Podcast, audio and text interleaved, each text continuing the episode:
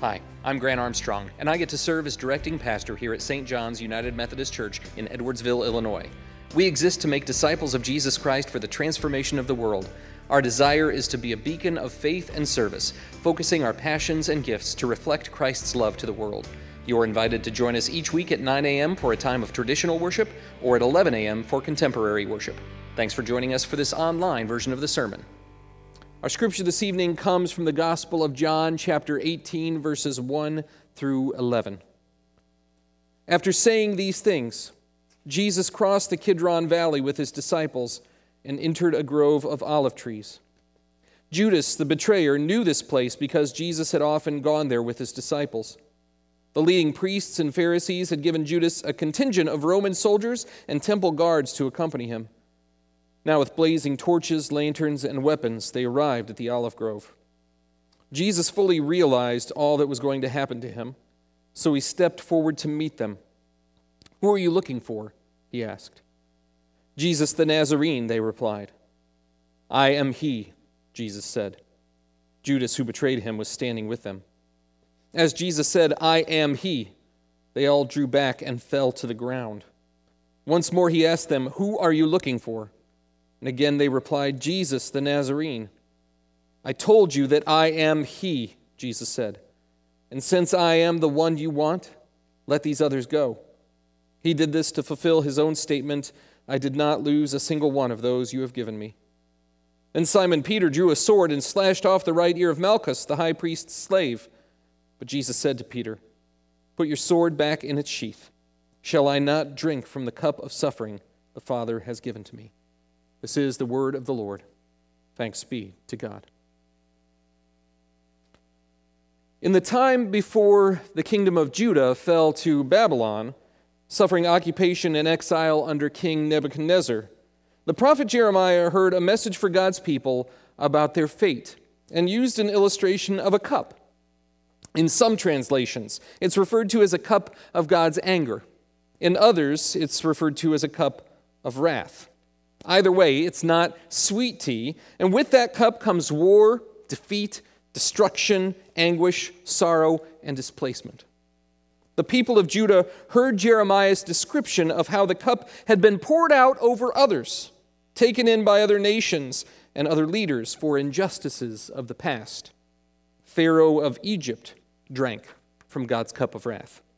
The Philistines, Tyre and Sidon, the already fallen northern kingdom of Israel, each of them had tasted the cup of God's anger, and Judah was to brace itself, for their turn to have the cup of wrath turned against them was coming as well.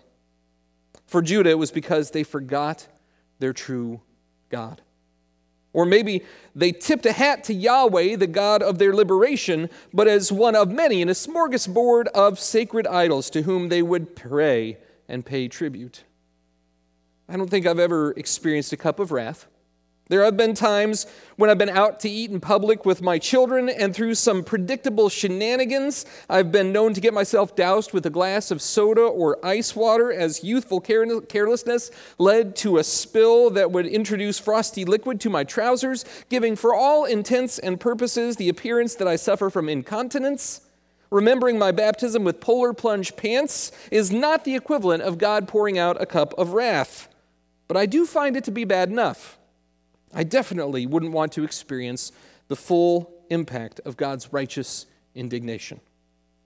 This is the understanding of the kind of cup that Jesus was about to receive, not because he had done anything wrong. In fact, through his faithfulness, he acted to receive for himself the cup that belongs to those who forget the God of their liberation. That leads to our first lesson this evening. Jesus didn't hide from the sacrifice that brought salvation. Jesus didn't hide from the sacrifice that brought salvation. After saying these things, Jesus crossed the Kidron Valley with his disciples, and they entered into a grove of olive trees. Judas, the betrayer, knew this place because Jesus had often gone there with his disciples. The leading priests and Pharisees had given Judas a contingent of Roman soldiers and temple guards to accompany him, and now with blazing torches, lanterns, and weapons, they arrived at the olive grove. Jesus fully realized what was going to happen to him, so he stepped forward to meet them. Who are you looking for? He asked. Do you have a spot that's a usual spot for you? That people know to find you there, a restaurant or a coffee shop? It's a little like your Norm from Cheers, and everybody there knows your name. During points in my education, people could hunt me down at a specific restaurant or a particular coffee shop if I wasn't in my class. And if they were looking for me, there was a pretty good chance that if they stopped by those locations, they could find me. Maybe you have some home away from home spots in your life as well. And Jesus had some of those hangouts too. He seemed to like to stay with his dear friends, Mary and Martha and Lazarus in Bethany when he was near Jerusalem, and it allowed for easy access to the temple so he could go and teach. And there was an olive grove just a short walk from their house where he liked to go and pray. His followers, several of the people even aligning against him, knew just where they could find him. Judas, we read, knew the place because of how often Jesus had been there with the twelve. It was a place where maybe they'd look up through the branches of the olive trees at the nighttime stars, or studied under the shade of the trees in the day. It's a place where Jesus showed them by example how to pray in unbroken fellowship with the Father. It's a place that they probably joked together and laughed together and formed powerful bonds.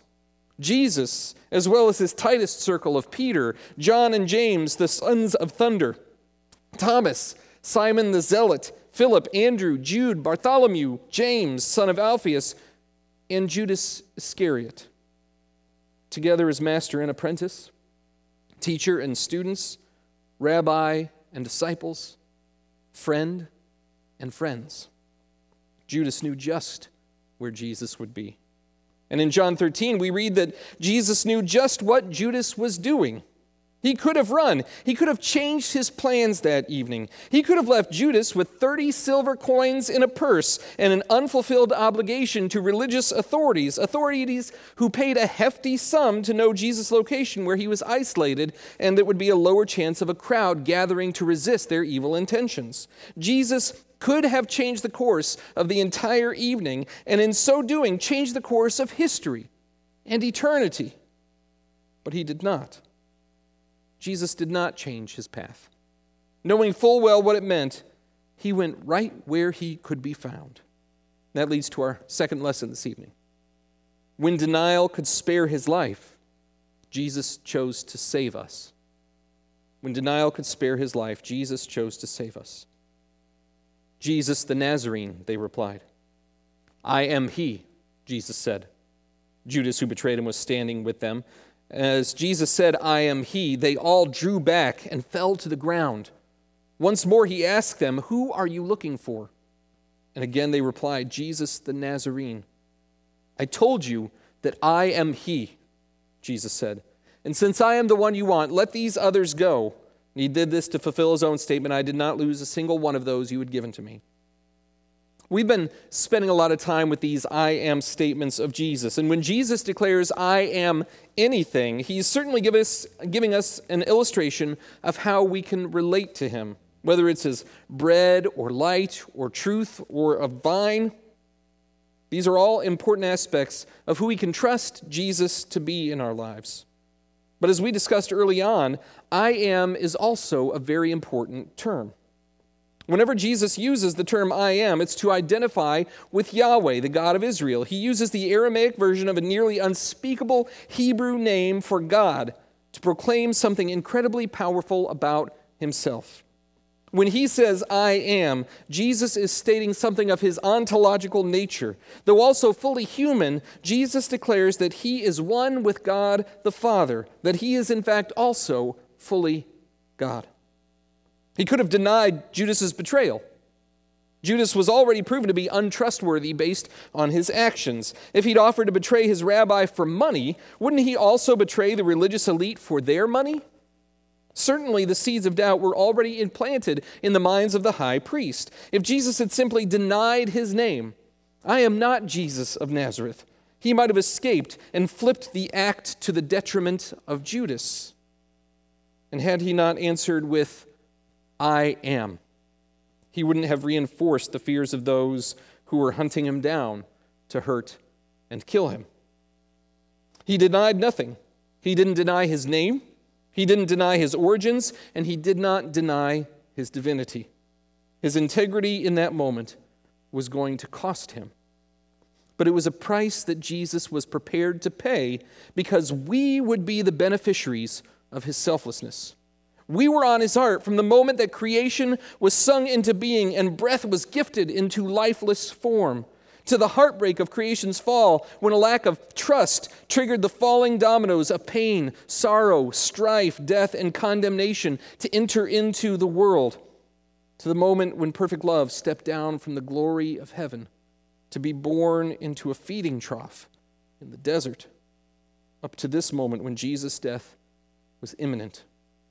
We have been on his heart, and we would not be left alone. We would be rescued. that leads to our third lesson. When a battle could have freed Jesus for a moment, he chose to free us for eternity.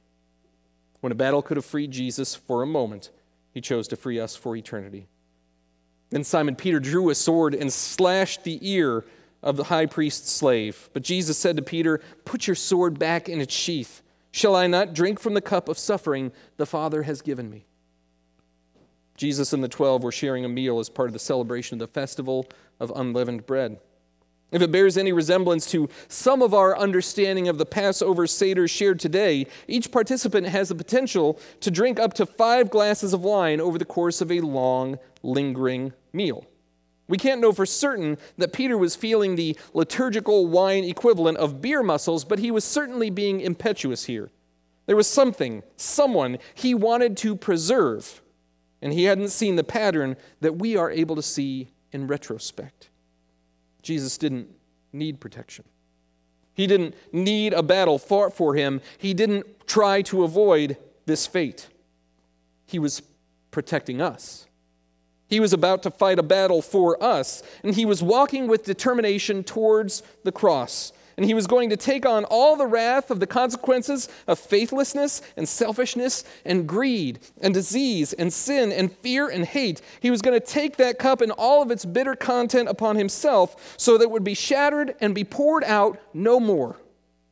Jesus spent that night telling us how God would act use this act of courage and sacrifice to redefine what it meant to receive the cup of God forever. God's cup was no longer a cup of wrath or anger. Through the faithful sacrifice of Jesus Christ, it became a cup of reconciliation, forgiveness, renewal, and life. For us, it's a cup of unity, not division, a cup of restoration and not destruction, a cup of healing and not pestilence, a cup of freedom and not burden. And how I wish I could share communion with you right now. But when we do, when we do share communion again, we'll know the cup that we share has been transformed completely by a battle that Jesus has fought and won on our behalf. And we are transformed completely by the battle that Jesus has fought and won for us. Let's pray together.